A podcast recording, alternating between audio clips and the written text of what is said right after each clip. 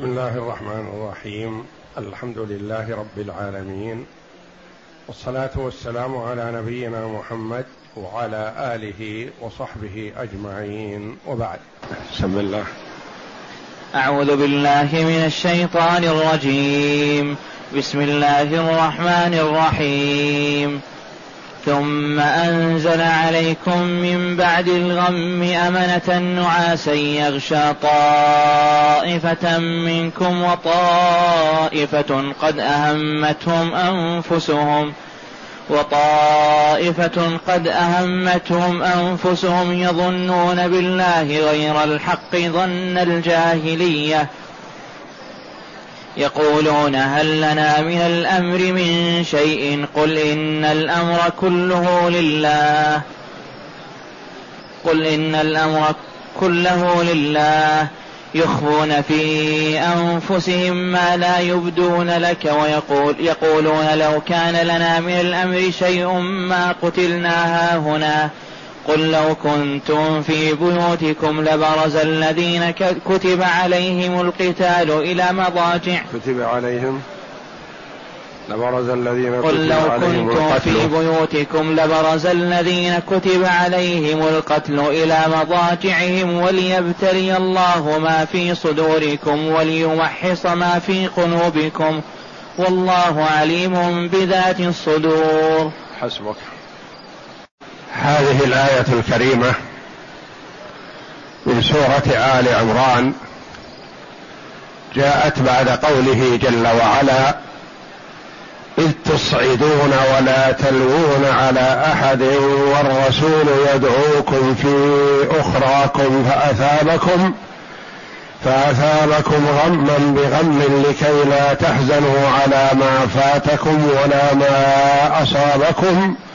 والله خبير بما تعملون.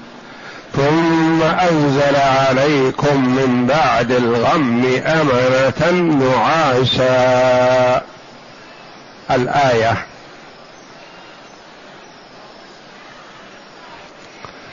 بيان لما تفضل الله جل وعلا به على عباده. من نعمه العظيمه التي تتوالى عليهم في أيام الرخاء وايام الشده.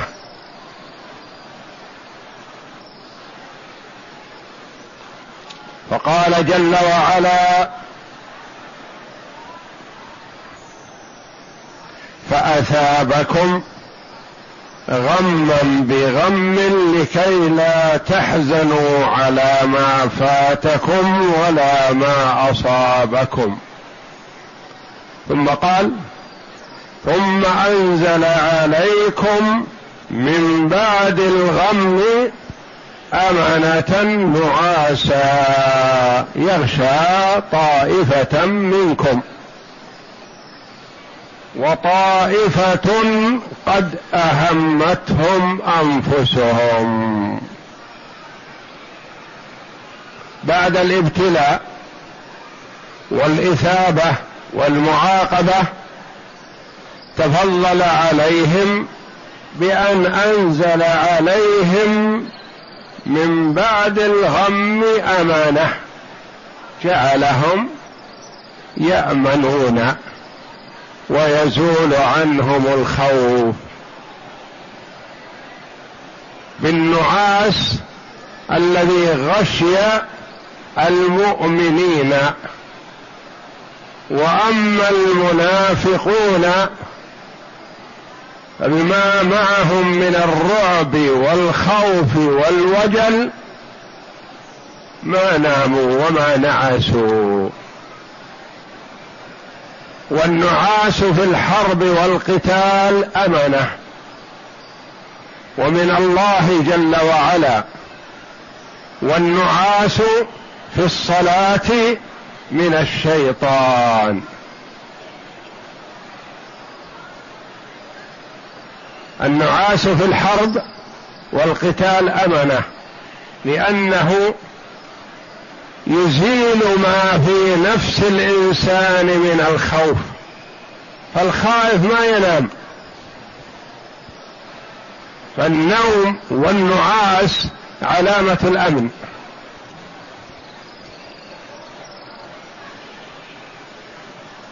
والامنه والامن قيل بمعنى واحد. وقيل الامنه الأمن مع وجود أسباب الخوف. والأمن مع عدم وجود أسباب الخوف. يقال فلان آمن. يعني مستقر. البال مستريح لكن أسباب الخوف موجودة لكن لقوته وثباته واستقامته ما عنده شيء من الخوف ولا أسباب الخوف محيطة به.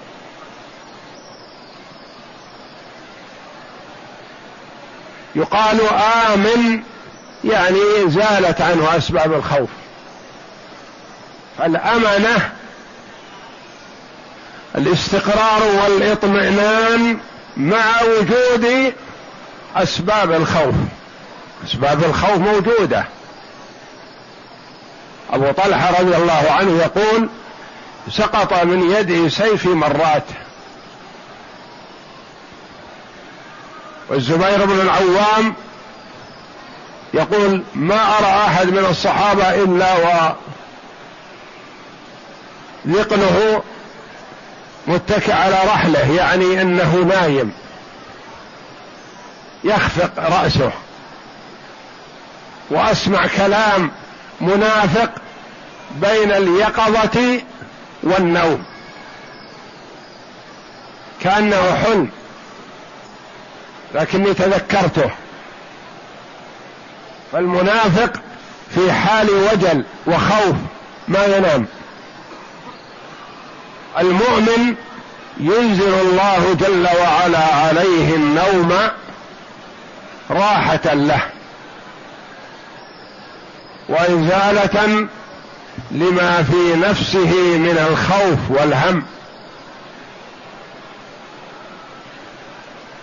ثم أنزل عليكم بعدما ابتلاكم بهذه البلايا عقب هذا جل وعلا بما أنزل عليهم من الامنه ما هي هذه الامنه نعاس. نعاس بدل من امنه والنعاس مبادئ النوم.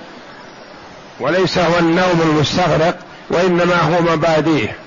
ويحصل فيه راحة للإنسان. إذا نعس ونعس ثم زال عنه النعاس يكون عنده نشاط أكثر.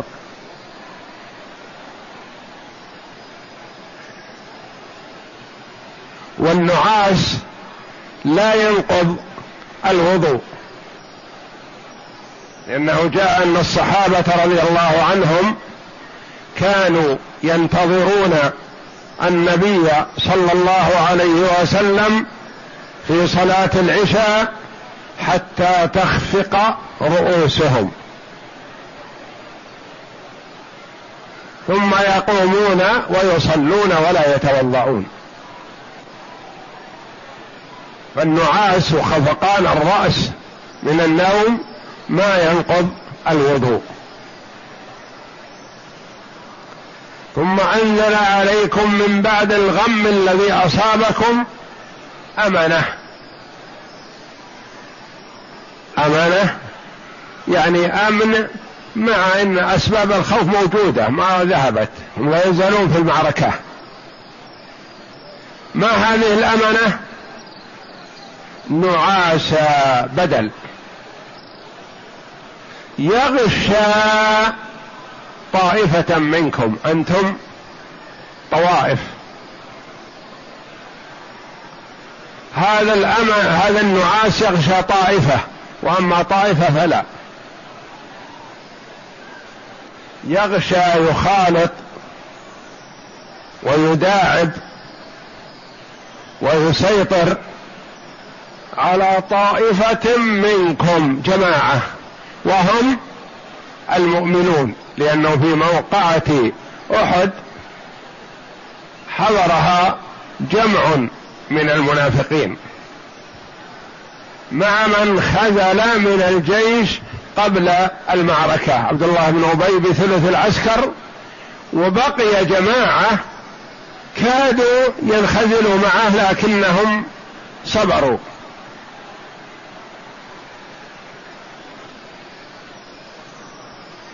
يغشى طائفة منكم.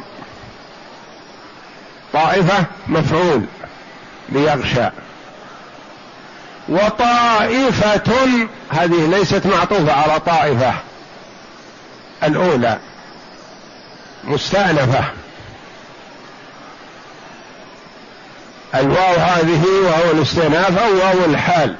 والحال أن طائفة أخرى تختلف عن الطائفة الأولى. وطائفة قد أهمتهم أنفسهم.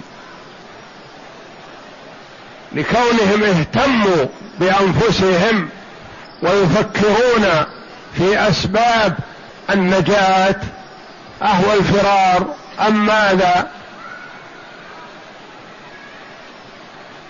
ما ناموا وما خالجهم النوم والنعاس وطائفة قد أهمتهم أنفسهم والمهتم هم بالغ ما ينام. والخائف ما ينام. قد أهمتهم أنفسهم. لما؟ لما في نفوسهم من الظن السيء. يظنون بالله غير الحق ظن الجاهلية. يظنون بالله أنه لا ينصر رسوله. يظنون بالله أن أمر الرسول انتهى واضمحل يظنون بالله أن الإيمان والإسلام في المدينة قضي عليه. هذا ظنهم السيء.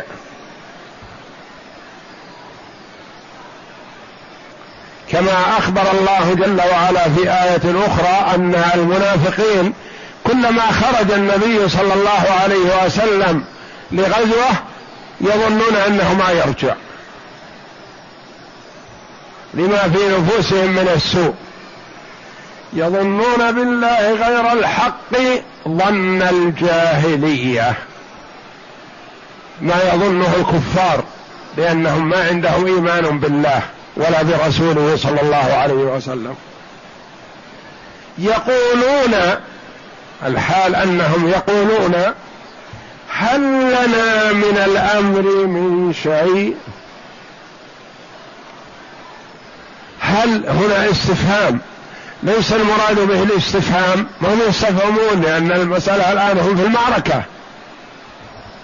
وإنما هو استفهام بمعنى النفي والجحد. يعبر عنه العلماء بما استفهام بمعنى الجحد.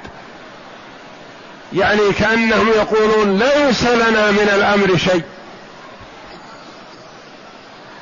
وكان المفروض يقولون إنه يكون لنا من الأمر شيء لكن ما لنا من الأمر شيء. هل لنا من الأمر من شيء؟ قل لهم يا محمد إن الأمر كله لله. ما لكم من الأمر شيء. الأمر لله جل وعلا. وهو المتولي لهذا الأمر. ما حصل من النصر أولا ثم حصل من الهزيمة ثانيا ثم حصل من الغم الذي تتابع عليكم ثم بعد هذا حصل الأمن والراحة للمؤمنين. هذا كله لله. ولا يخفى على الله شيء وهو المدبر لهذا الأمر سبحانه وتعالى. ما يقال جاءهم لا يأتي شيء من غير الله جل وعلا لأنه لا يكون شيء في الوجود وفي الكون كله إلا بإرادة الله جل وعلا. ثم ما أراده الله جل وعلا منه ما يحبه ومنه ما لا يحبه. أراد الله جل وعلا شيئا لا يحبه وأراد شيئا جل وعلا أحبه مثل إرادته جل وعلا إيمان المؤمن أراده وأحبه. أراد الله إيمان أي كفر الكافر وما أحبه. فالإنسان حتى الإنسان يريد شيء وهو لا يحبه. لكن يريده لما يؤمن فيه. مثل المرء الذي يذهب إلى الطبيب يدفع له مئات الدراهم من أجل يقطع يده أو يقطع رجله. ويريد قطع اليد أو قطع الرجل؟ لا. يقول له الطبيب مثلا موعدك بعد شهر. نقطع رجلك بخمسمائة ريال. يقول لا اقطعها الآن. يقول الآن بخمسة آلاف. يقول اقطعها. ويريد قطع رجله؟ لا. لكنه لما يترتب عليها يخشى من هذا المرض الذي في الرجل يسري في الجسم كله. فهو حرص على قطع رجله ودفع الدراهم الكثيرة من أجل تقطع لما يؤمل وراء هذا من الفائدة. ولله جل وعلا المثل الأعلى فهو جل وعلا أراد إيمان المؤمن وأحبه. وأراد كفر الكافر ولم يحبه. وخلق إبليس وهو لا يحبه. جل وعلا. هو الخالق له. لكن لولا خلق إبليس ما قام سوق الجنة والنار. ولا قام علم الجهاد في سبيل الله. ولا قام الأمر بالمعروف والنهي عن المنكر. ولا قام الحب في الله والبغض في الله. ولا قام امور كثيرة يحبها الله جل وعلا.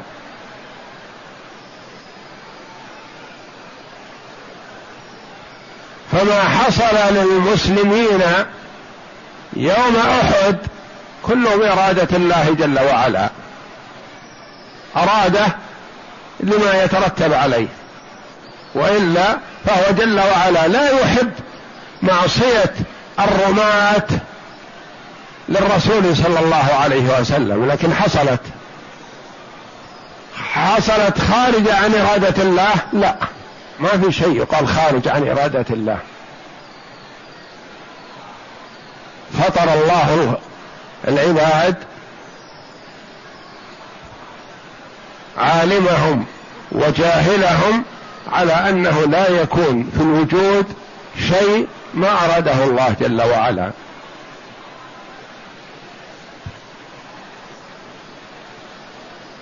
قل إن الأمر كله لله الخير والشر.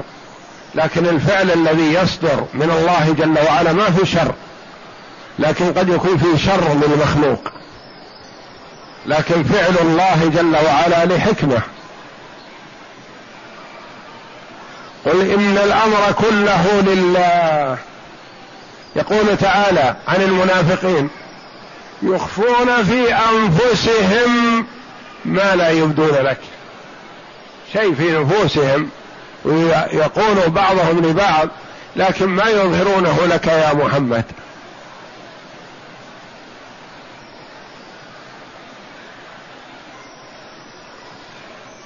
فهذا معتب الذي سمعه الزبير بن العوام يقول لجماعته ومن معه من الصاحين. الزبير ومن معه من المؤمنين كأنهم نيام لكن يقول أسمعه كأنه حلم مثل ما يسمع النايم أو يشعر بكلام حوله ولا يضبطه. يخفون في أنفسهم ما لا يبدون لك شيء ما يظهرونه لك. والله يعلمه في نفوسهم. يقولون لو كان لنا من الأمر شيء ما قتلنا هاهنا. لو لنا دبرة في الأمر ولنا تصريف ولنا رأي ما قتلنا في أحد. ولا قتل من قتل منا لكن الأمر خارج عن أمرنا. رجعوا إلى ما قالوه قبل خروج النبي صلى الله عليه وسلم من المدينة. لأن النبي صلى الله عليه وسلم ما كان يريد الخروج من المدينة. وكذلك هو رأي بعض المنافقين. عدم الخروج من المدينة. لكن الصحابة رضي الله عنهم الحريصون على الشهادة وعلى القتال في سبيل الله واعلاء كلمة الله ألحوا على النبي صلى الله عليه وسلم بالخروج. فخرج وهو لا يريد ذلك.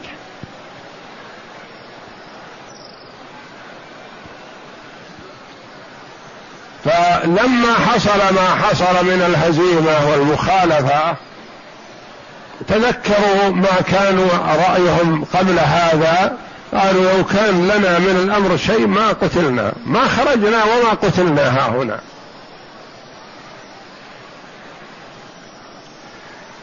يقولون لو كان لنا من الأمر شيء ما قتلنا ها هنا رد الله جل وعلا عليهم بأن كل شيء بقضاء وقدر. والمقدر كائن ولا محالة. لو اتخذ الإنسان جميع الاحتياطات اللازمة بعدم الوقوع لوقع. ما يفك من قدر الله شيء أبد. قل قل يا محمد لو كنتم في بيوتكم لو أنكم ما خرجتم. فالمقدر كائن. لبرز الذين كتب عليهم القتل إلى مضاجعهم.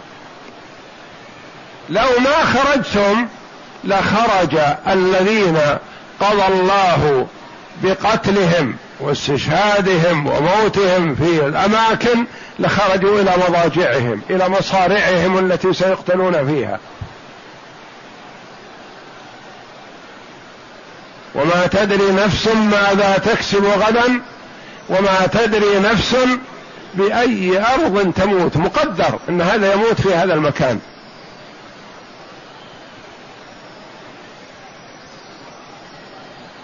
قد يفر المرء من الموت إلى مكان موته.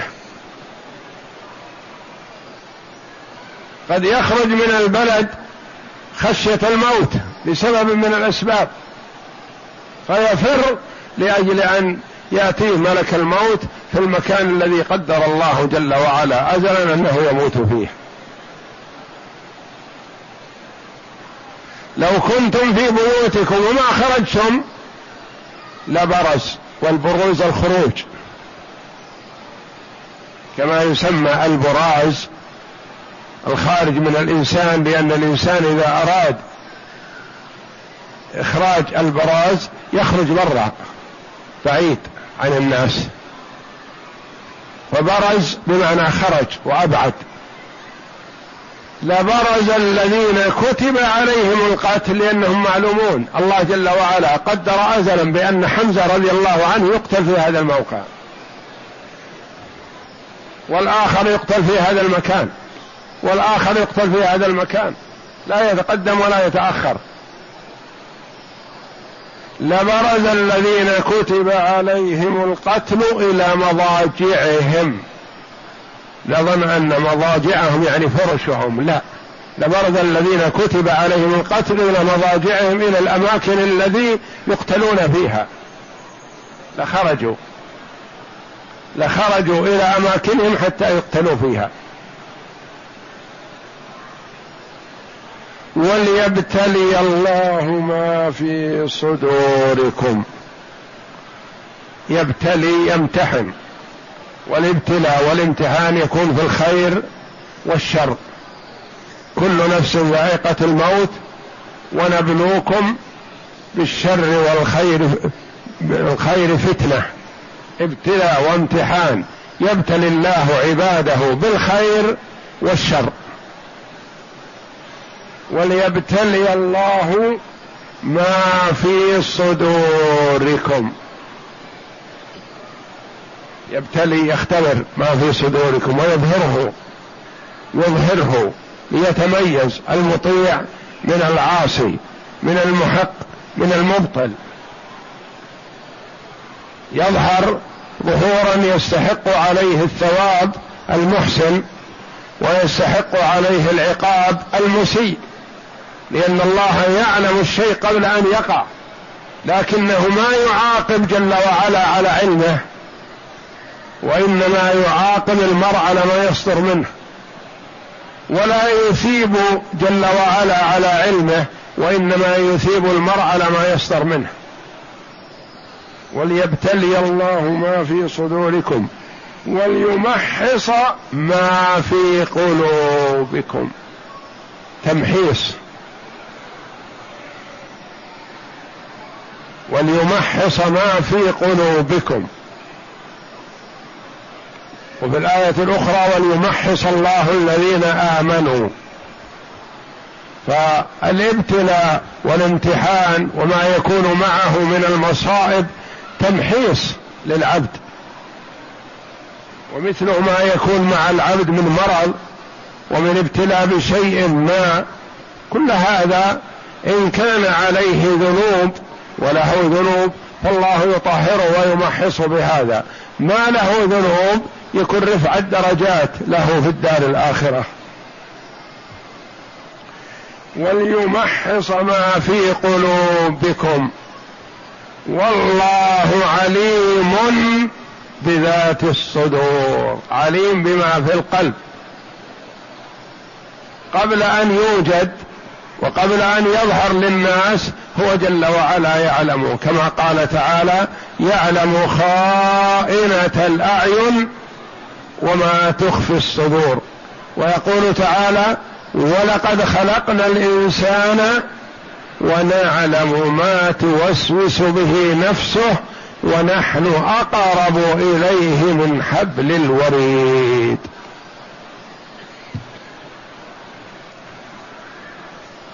والله عليم بذات الصدور إثبات العلم لله جل وعلا. وأنه عالم بالأمور وهو الذي قدرها جل وعلا قبل أن يخلق السماوات والأرض بخمسين ألف سنة وكان عرشه على الماء.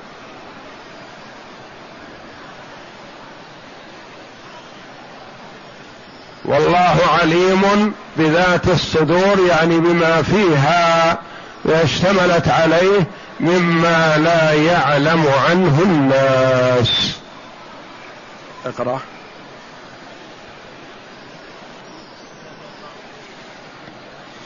يمتن الله تعالى على عباده فيما أنزل عليهم من السكينة والأمنة وهو النعاس الذي غشيهم وهم مشتملون السلاح في حال همهم وغمهم والنعاس في مثل تلك الحال دليل على الأمان.